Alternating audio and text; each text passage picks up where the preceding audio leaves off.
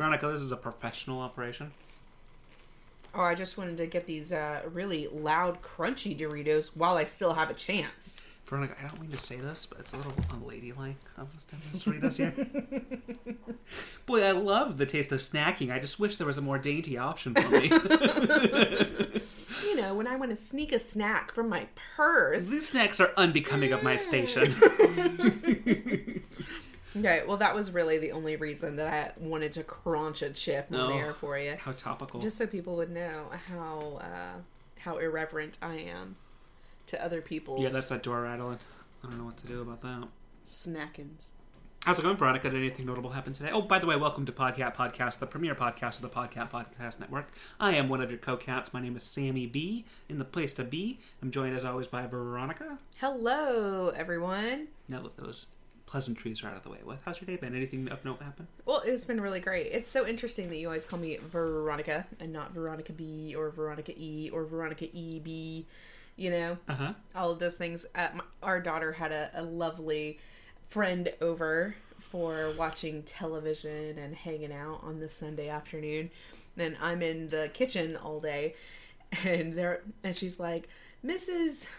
V. I was like, yes, which I prefer to be called Miss V or Mrs. V. I Oh, do not like anything else. You're like a comic book character, in that you have such like an alias sort of a name. I suppose. Uh, so anyway, she's like, I cannot keep up with your mom's last names. and Eden was like, Well, you better. She'll set you straight. Cracked me up. How cute. And she's like, I just know your mom to have like so many names. I'm like, Well, No, you just need to ask. yeah, ask. Yeah. And I've already told you to call me Miss V Yes. all the time. Absolutely. So, in any event, other than that, I did a little cooking today and I watched the new Star Trek Discovery. Yes, the season finale. Bum, bum, bum, uh-huh.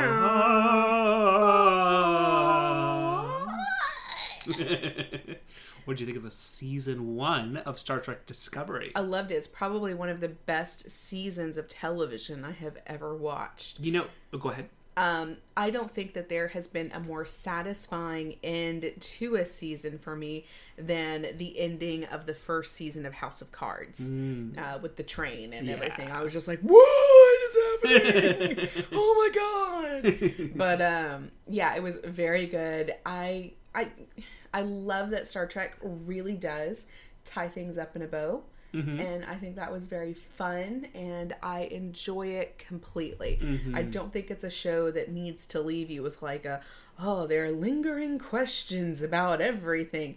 No, No, let us have our happy ending, and Yes. they gave it to us, and I was very happy with that. absolutely. Spoilers, we should say, for season one of Star Trek Yeah. Discovery. Maybe we should title this um, Spoiler, like all cap. This is the first thing. "Spoiler Alert." Alert. We're cute. I like that you said favorite season because I think that this has been the most album release of the Mm-hmm. show Star Trek that there has ever been ever. yeah, It's it's not a single, it's not an EP. It's like this is a studio album and demands to be experienced as such. I agree. It was um it was very much like uh, oh my gosh, I'm totally blanking on the album name, but Beyonce's album Lemonade? Lemonade. yeah. It was in a sense so much of what I experienced listening to the Lemonade album. Yeah. Which, you know, I don't know if you remember this, but when we first bought the Lemonade album, I was like, oh my gosh, I haven't heard an album like this in a long time because I will often buy a full album because I've always enjoyed listening track one to the end because there are so many really great themes and, you know, artists really put a lot into like putting you in the mood at the end of track four to go into track five or whatever. Um, and you lose a lot of that when you're only listening to the singles and things like that. And so with uh, Beyonce's album Lemonade, I was just like, oh man, this is an excellent album. It's perfect. Um, and it was accompanied by a long ass movie. Yeah. So that was really good.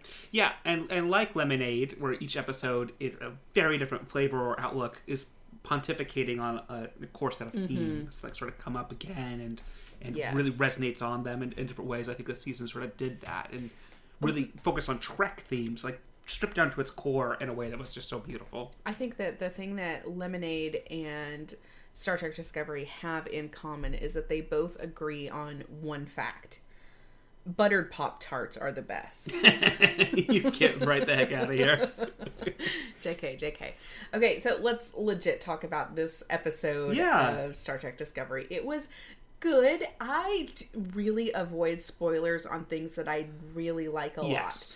So um, I don't watch. I mean, I'm sure if you're a listener of the show, um, I do not watch fucking trailers for Anything. anything, um, especially Star Wars for Yeah. sure. Um, so even in you know the theater or whatever, I will zone the fuck out. Cannot hear, cannot see Yeah, she'll get a thousand yard stare. And Yeah. She might even be looking at the screen, but just blankly glazed over, just not watching it. Yeah. Yeah, it's really weird. Like Doesn't look like anything to me. exactly the same thing with Taylor Swift move, uh, w- songs. songs, yeah. I don't feel like I've ever heard a single song she's ever done, but I just And yet, there's such a out. thing where people try to put on Taylor Swift music around you to get a rise out of you, and they never do because you're always just like, I don't know what Yeah. this is. Just My brain shuts down. just have a blind spot towards it. can't hear won't hear um but yeah so I, we finished the episode and i was just like oh man how exciting i'm so excited for the next episode and you love me so much that you want that to be true for me Yes. and you're like yes i want you to have that and then you let me down nice and gentle Uh-huh. of that was the last episode It was And I, I've season known that for quite some time, uh, and, and ne- never told you that or like led you to believe that. You No. never said you had to watch it. Mean, to talk about anything like that because I know how much you don't like spoilers. and You don't want that to color your experience of it. Yeah. So uh, I was fully prepared to have a uh, 22 to 24 episode arc of Star Trek Discovery, and lo and behold, CBS done me wrong. Yeah. and only bought 15 fucking episodes. Yeah. Fortunately, season two is well underway, but yeah, Yeah. Well, we'll see. It's happening. No, I mean I'm happy. I just want it to be more episodes, I but as long as they're good quality episodes, I should say. yes. Okay. This So, is- what did you like about? Okay. So, tell me two things that you liked and one thing that you disliked about this episode of Star Trek Discovery. I love how they were so true to character for everyone for the entire time. Nothing ever betrayed it. It's like, for example, the Empress or Emperor, excuse me. Mm-hmm. I like that she gives everyone the courtesy of not having conflicted feelings by mm-hmm. being such a villain. Kind of, that is a kindness that she is doing to those people. And I know no one sees it like that when she's Yeah. being awful to them, but she is helping them not be conflicted. And when she kind of talks about doing things for Burnham, in this like setting things right in the world for Burnham, I kind of read a little bit more into that than the show. The show kind of glosses over that, and Burnham doesn't believe that because, but Burnham shouldn't believe that. She should be very guarded and not really believe anything that this person's saying. This is a this is, this is a very tense situation. But I kind of see that as a bit of her motivation for some of her actions. Of mm. course, everything is very self-serving. But one of the self-serving things about her is that she chose to have a daughter at one point. That was a very important thing to her in the past and that it tends to please her to have things go a, a, a certain way for that person or for her to watch that person live a certain sort of life and so i do see that as a bit of a character motivation to her and i thought that was so interesting how yeah she's going to continue to be the rogue but she was doing everyone the courtesy of giving them a bad breakup so they can get over the over the relationship faster Oh yeah, for sure.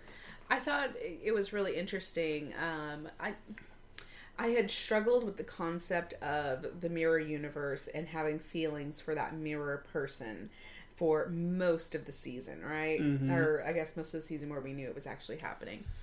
Um, but one of the things that was really like, ugh, you know, for me was to put yourself in the shoes of the Emperor as Burnham has the uh, the weapon to her chest. yeah And so I was just like, oh yeah, if that were one of my children, or even someone that looked exactly like one of my children but was awful, I wouldn't be able to to kill them. Yeah. No way, no how. Uh-huh. You know, that's just a, a, horrible thought to have. But that was the first time that I had really kind of like allowed myself to feel guess, feel like and- a yeah. mirror person.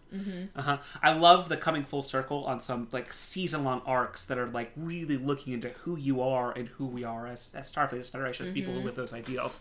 So she talks about her first mutiny as being because she believes that principles are disposable in a time of war. Yeah. And her second mutiny because she realizes that that you know that that's not the case. It's a mutiny is for the principal and everything the second time around. Yeah. which is which is such a gorgeous conclusion. I love the the woman power uh, of the season and as it comes to the end. So we see a lot of powerful female characters kind of have everything ripped away from them and be put into less powerful roles than we first knew them to be capable of. And that's such a hurtful thing that television, especially old television, uh, can do. And they'll, they'll just leave them in those roles and we'll know their potential, but they'll be very squandered for the sake of other male characters in the show. But this is a show that does not do that. It goes through the motions of that in a very painful way.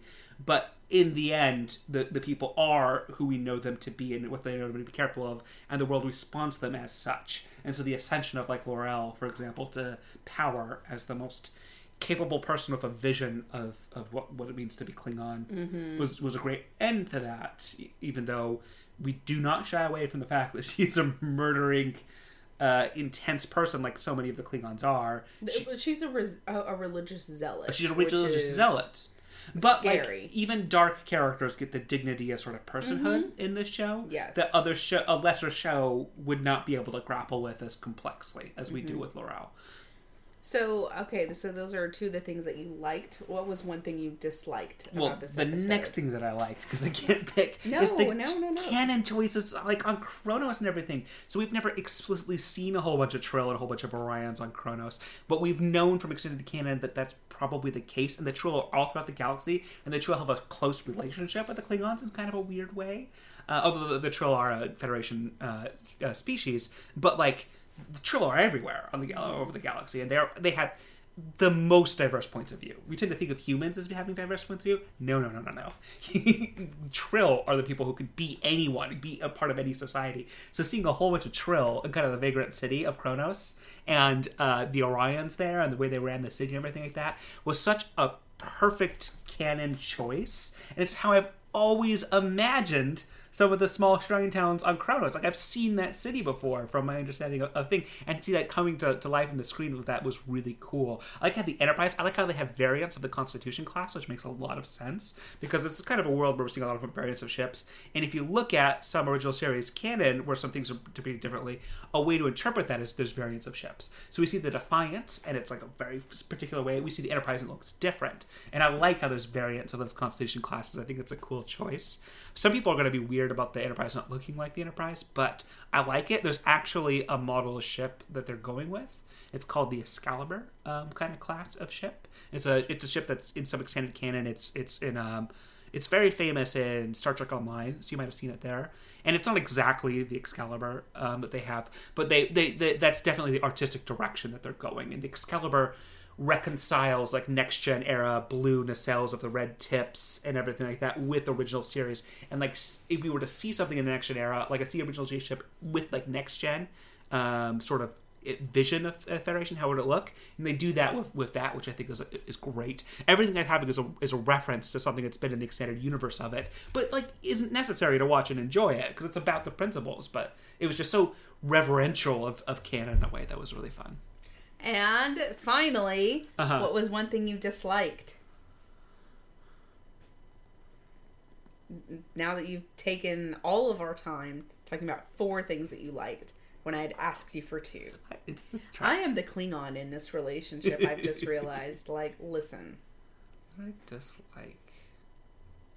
Um, so having Orions is fun. I'd like to see them. I, I like how we saw a diverse group of Orions compared to what we usually did. They still weren't diverse, but like I, I do think that we do need to see more diverse Orions because they're always so two dimensional and and kind of like exploitative as now and now we see them. And I, Yeah. I would not like that to be the face of an entire culture for forever. we are slaves or slavers or arms dealers or interested in sex all the time, or like super into drugs. Um, Yeah. But like What was that actor's name who was super into drugs? You know, he's in like so many. Things. I don't remember. I did like him though. Yeah. Oh, he is one of the characters that really annoys me all the or I guess an actor whose face is so annoying to me Hmm. or not annoying, is so recognizable to me, but I can never remember his fucking name. And it's so annoying. To I like me. the idea of a middle aged, not totally at the top of his game, not totally suave or strong or, Mm-hmm. or sexy or something. Orion is just kind of getting by. like we never we never see that, so that's kind of a really fun face to see the culture through because like it's never been seen before, and that's really interesting.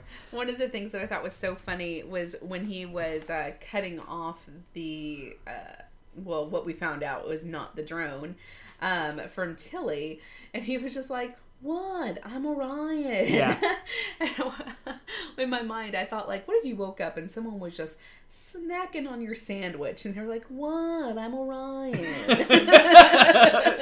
That's a very funny mental image. I just think like from now on, anytime you snitch something off of my plate, you need to be like, "What?" I'm I wrote I wrote a long Orion arc I just started in ideological Uh-huh. uh, when I when I kind of stepped away because there was a bunch of life uh, circumstances they wanted to deal with before coming back to ideological. But like it was supposed to be a pontification of poverty, like in this world, Mm. which I think is because so much of of what it is to choose your own destiny has been stripped from these people in kind of a, a cruel and dehumanizing way. Um, but I really want to see that, and I think that I think that Discovery could do that. I, I just don't think we got the face time to like to, to see a character like that. But I'd be I'd be interested to kind of see some more humanity. That I don't blame them for just being on the rogue planet for a second in a very seedy part of the planet and happen to see a lot of very seedy looking Orions. I know it's always the set dressing, but I, I'd love to see them dealt with a little bit more humanity or see a character that's actually like a character with believable innovation and everything too Yeah. with that too.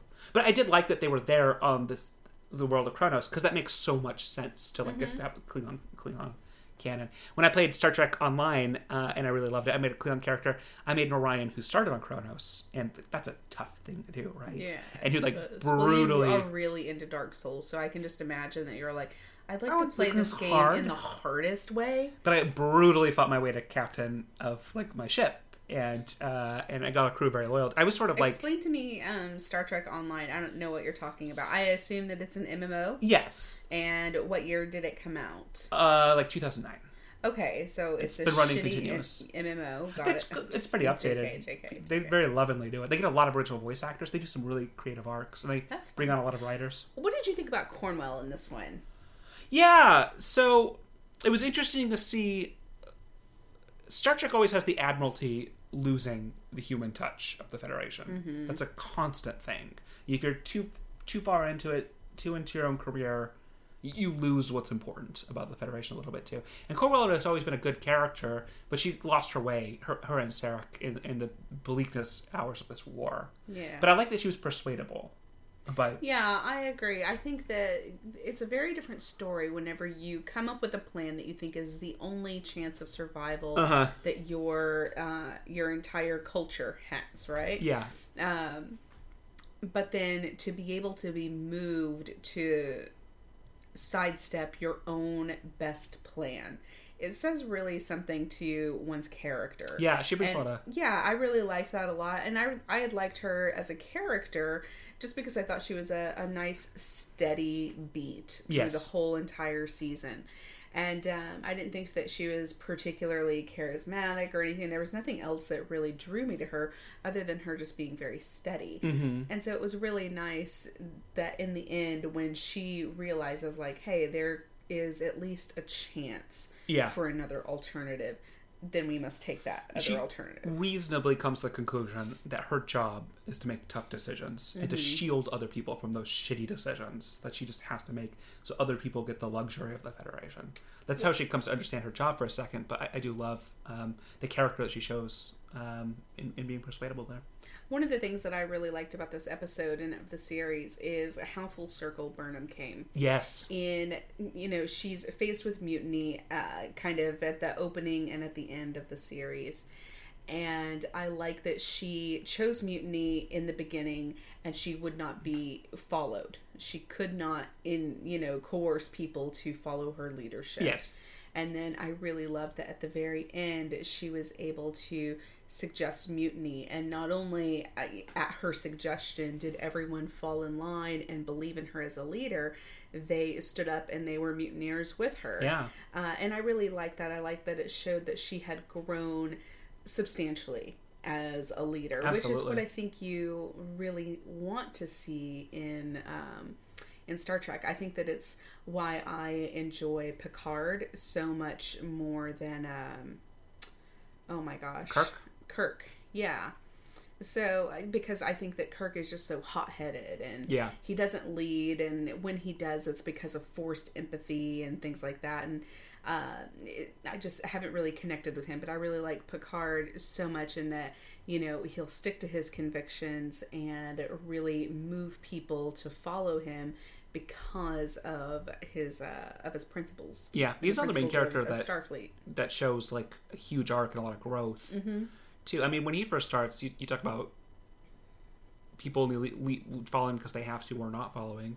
That's Yeah. kind of Picard's experience at first, where he's just sort of shitty for no reason or or insecure. I feel like in his his, his role and in the people around Mm-hmm. him, and and and um, and kind of dark because of that in some ways. But then grows to be like such an empathetic person and is able to have family. Is someone who has never been able to have family Mm-hmm. and is able to finally have that was such a beautiful conclusion to that and all good things. Yeah, and one of the things that I really love is that you know, I mean, we we leave him with the understanding that his relationships get better, his leadership, Yes. everything continues to get better, Uh-huh. right?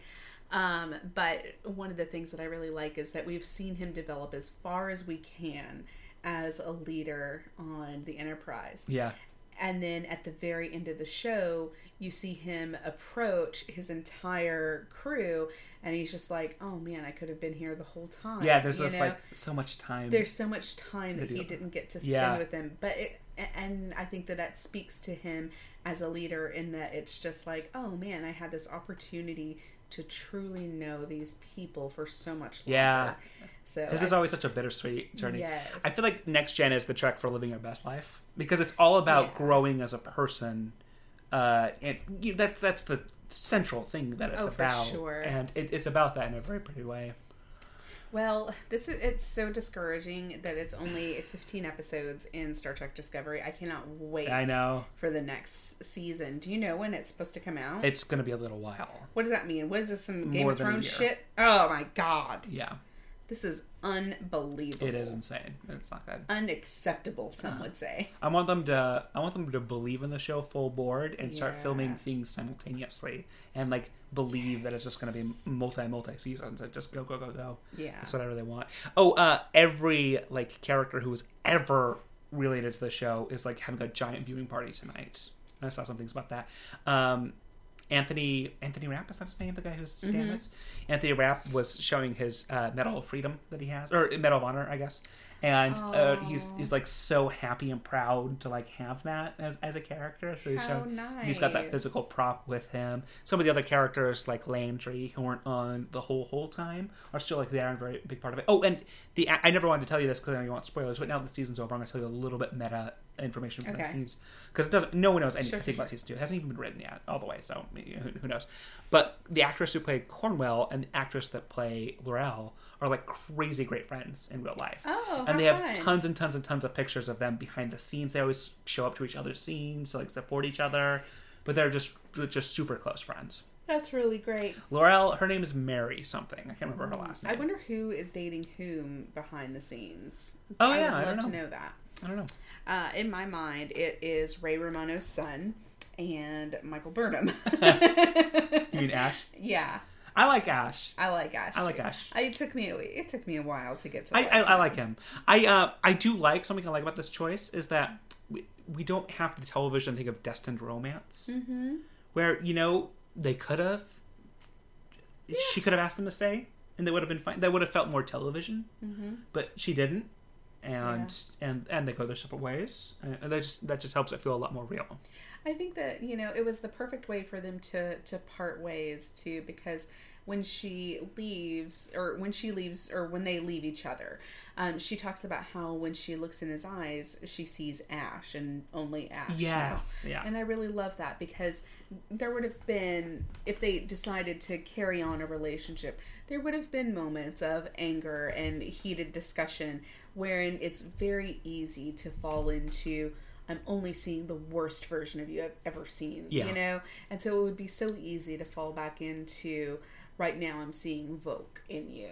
And I think that it was the right choice to be able to leave and see Ash, and that's the last, you know. Yeah, totally. You know, he he's someone who could see the humanity in these sort of Mm-hmm. impoverished people in the rogue city, and really en- enjoyed engaging with, like, really enjoyed it. Yeah. as as people, and he can separate that from they happen to be a part of a government that's committing genocide out there in, in this in this space. But these individuals aren't choosing that right now. They're they're people, and they, they have humanity. You can see them as, as people of full personhood, but he can still see that and have empathy of these people and like them, and then also choose the Federation in in that. He, he comes to a Yeah. very very thought through, a very uh, interesting place. I also Well, I like think the a very personal thing. I think that that had to be his decision and not Ash of Old's decision or Voq's decision, but new Ash. You know, how did he feel about this situation? Yeah. And to be able to weigh both of the alternatives and to come out with his own conclusion and how he felt about that. So I think that um, different people speaking Klingon sounds different, but I think Ash speaking Klingon sounds really pretty. I think like Yeah, he's got such I a agree. beautiful thing of that language. It was very good. Uh, I wonder if the actor who played Ash learned how to speak all the Klingon or just his lines. Yeah, they've got um, a language coach, Mm-hmm. and she uh, she I think she's very involved with the Klingon Language Institute because Klingon is one of those fictional languages that like is really mature language. I mean, it's it's been spoken for fifty years now, Mm-hmm. Yeah. and it's it's it's it's very well developed. It's it's um, but so that that person who, who's doing it, she spent a tremendous amount of time with L'Rell and with Ash and with other people. Um, pioneering this this this this incarnation of the language That's really great. it does sound a little bit different than other eras klingon Yeah. I, I know there's a lot of little quirks uh, about it that, that are really deep and interesting because there's people who put a lot of thought into that sort of a detail but So, what do you think Ash is going to do now that he is with L'Rell? yeah i don't know so um in original series there are very human looking klingons uh, Okay. And we kind of know that they don't look like Klingon looking Klingons because Worf comes to the original series timeline and he sees very human looking Klingons and people want to talk to him about that. He's like, I don't fucking talk about this with outsiders. He's like really uncomfortable with it and just Oh, really wow. weird about it. So there's kind of a weird thing where very human looking Klingons coexist with very Klingon looking Klingons, and by the time we get the Kirk's era, that's all weird. Um, so also there are spies that are totally capable of looking human, appearing human, scanning as human, that infiltrate the Federation that do nefarious things. That's another reality of the world by, by his, his thing. So I do think that Ash and his prototype of that technology continues to exist and continues to propagate. Mm-hmm. And I think that it becomes very widespread used. Well, but what about Ash? I don't mean what about what happens Ye- to his type. But yeah, I think that he's he's captured first technology at some point and, and used either with or without his permission in, in some point for that because they need him physically in order to replicate mm. that. So I think that's a dark thing. I think that he continues to have a relationship with L'Rell where he sees the best in her. I don't know that her reign will be forever lived, but I we do know that she's successful in unifying the Klingon Empire that we mm-hmm. understand today, and that her vision of a one one Klingon kind of comes to being. She sort of mirrors another chancellor. I, I bet she's going to be chancellor, by the way. I bet she's going to be the first chancellor of the modern chancellors. But there's a chancellor Azabeth. Azabeth, I always say her name her Azabeth, who's the chancellor in Star Trek Six, which is my favorite Star Trek movie. and It's really gorgeous. Who sort of similarly has like a view beyond the Klingon Empire of that time, mm-hmm. and she has to talk them out of a lot of war and conflict in order to get to that time. But she again moves them forward, kind of um, through that vision. And I know that Star Trek Six was one of the big inspirations for writing Discovery. Sort of the ideas that it had of Klingons and of humanity and of a, a Klingon striving to push their people forward in a, in, a, in a very difficult circumstance, and kind of a woman being in that person that, that, that's trying to push that forward. So I know there's a big influence. So I bet you she's got a similar arc to Azabeth, where she kind of works to push push what she a, a vision that she sees, where other people aren't looking at that that grand vision. Okay. And I, bet- I bet you he's a part of that. Well, it has been uh, an excellent season of Star Trek Discovery with you. The only, I guess, thing that I would hope that we get to do is next season. I hope that we're in a in a different house, kind of closer to friends, and we can do viewing parties. That Oh, totally. So fun. Yeah, that'll be a lot of fun. But yeah. So thanks for uh, exposing me to Star Trek, Sam. What was your favorite part of the really season? fun. My favorite part of the season. Yeah. Oh shit. My favorite part of the season is Saru's speech. Yeah. Um you know, when all hope seems lost. Um, and, and he kind of really comes into his own as captain, inspires his crew, and, uh, you know, he thinks leads them to death, you know, but Yeah. We'll see. Or maybe he doesn't think Well, I think know. that when he has that conversation with Tilly, he Mhm. sees he sees hope, and he lets Yeah. everyone see that hope that he sees. But he doesn't know that until after his speech. Right? Yeah, yeah. Yeah. But that's my favorite part of the entire season. That's really good. is Oh, so sorry. is Saru's uh, speech. What was your favorite part of the season? Of the whole season, huh? Yes. I like how you asked me that question and now you're shocked that I'm asking Oh, it back to you. so shocked. Have you ever played volleyball or tennis or any game of catch? I've caught the ball. I'm going to throw the same ball to you. I think growth through the eyes of like Burnham Yeah. through all the characters: Ash, L'Rell, Saru, Cornwell. Cornwell. Look at all these characters. Sarek. Sarek. Sarek, absolutely. Yeah. Look at where they were, where they are, and and this this this show, kind of like TNG before it, is really championing growth. But unlike TNG, which had to be so episodic because of the medium in which it was Yeah. made and re- released, this one can be a whole album statement. And I think they're really drilling down into what's inspirational about the series with that. Yeah. It was very good. I really enjoyed it and I can't wait for the next season. Yeah, So, probably not going to podcast again until next season of Star Trek. probably not. Yeah, gosh. Yeah, JK, guys. We'll be back to talk about some obnoxious things. I'm sure. so, anything else you want to talk about? No, my neck hurts. Oh, I have I have this injury um, that I've had for a couple years, and I, I had to have a, a surgery to correct. It was a labral tear, and there was some other correction they did on there. I don't remember the name of it, but like it swells up real bad. When it does, I get like these crazy headaches, and then it just really hurts, and I can't sleep because it wakes me up all the time. So I'm I'm in the middle of a really bad spell of that. It's been bad, so I'm having trouble. please send your good thoughts, good vibes, and if you're a praying person, please pray for Sam. so, uh, with that, live long and prosper, everyone. Live long and prosper. Oh, we saw Alien last night. Oh my gosh. We saw Alien last night. I- I'm so sorry. I forgot all about that. And Oh my god, it's such a wonderful movie. It's very It's good. so masterful. yeah. I'm so glad that you watched it. storytelling through set design, storytelling through character design, Yes. gorgeous, gorgeous sets. Mm-hmm. Love H.R. Giger. Yeah. H.R. Giger. yeah, it was wonderful. I really loved it a lot. Sigourney Weaver. Yeah. Oh my really god, she's great. I had not seen that movie in probably three or four years. I, I- think we I've seen it since we've been together. I have actually okay. I didn't tell you this at this time. I had seen clips of it, oh sure. and I had hasn't? read a couple of things about the production of it in the past, which I thought was really interesting. So one of the things about writing it is they really didn't want. They really wanted to write a female action hero, but they did not want her to be branded as being like a. Um, they wanted a, a female action hero that could be written as if it was a male or female action hero. Mm-hmm. Like that, that doesn't defining thing of the, the, the character. The defining thing of the character are the choices, the very human choices that that person makes. Mm-hmm. So they very deliberately wrote that script for that character to be either which gender, and for it not to have any impact on the story, the way the world reacts to her, the way that the choices that she makes, anything like that. Yeah. And so they, they very consciously wrote that in mind. I had read about that and I thought it was really interesting to see that come to life. And I think she really lives up to that promise so well. Yeah, it was very good. Uh, what was your? What do you think was the most like? Oh, they got me in that one. So the face hugger, I love it's like penetrating the dude's throat. It's so gross. Oh, and also the the one moment where I was like the most uneasy is when they walk into the sick bay and they're not expecting this. They walk into the sick bay and this face hugger is not on the face anymore. they don't know where it is.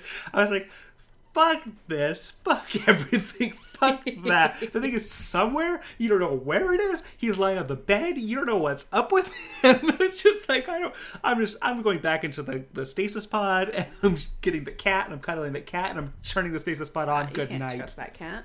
One of the things that I think is really scary about this is that, like, okay, so the face hugger is gone, right? It's Yeah. up on the ceiling or whatever, and it falls down on Sigourney Weaver. But like, the living thing is inside of dude, Oh, yeah. right? So how did the exoskeleton of the other thing get up there?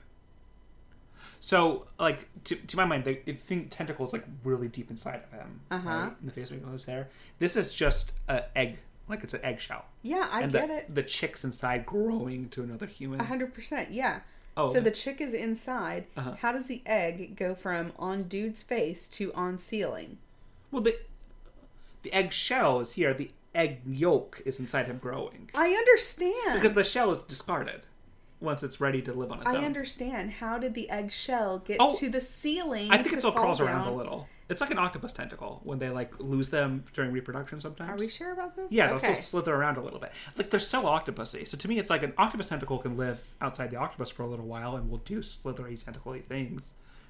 I think it's it's an octopus tentacle. So it's But then I don't think that that holds true for the rest of this the the movie because you pick up the skin and it's like fucking snake skin. Well, we- no, no, Every time it grows, it grow it leaves its dead yeah, shell. but okay, the the egg is shell is is more than the skin that it's shedding. Are you sure? Yes, How do you because know? it's the fucking egg that like grows it. It's it, you know it's a much more mature thing than just discarding a layer of skin. Uh, I think I, I disagree with you there. Do ya? And I think that it was a it was a poor choice to like get that gotcha moment of it. You know, oh, okay. Falling down I'm on her shoulder. it. That's my scariest moment. In the- well, the I'm movie. happy for you to have that moment. I'm not upset for you. Uh-huh. I just think Oh, I'm a lifelong StarCraft fan, by the way. Like huge, like oh my god, Oh, love it, love it, love it, love it. yeah. So and, this movie literally could not have done any wrong for you. well, because I've been in this Mil- Miluan aesthetic my whole Yeah. like childhood, right? And the Zerg are alien from Alien. That's what and who they are. For sure. to like sneakily acquiring biomass to grow everything, every bit of it. And the Protoss are the dead race at the beginning, and then the Terrans are the the, the humans. All right. Well, uh, thanks so much for listening to the ramblings of the two cats from Podcast. Okay, bye. Shoulder hurts. Bye. Yeah. Bye.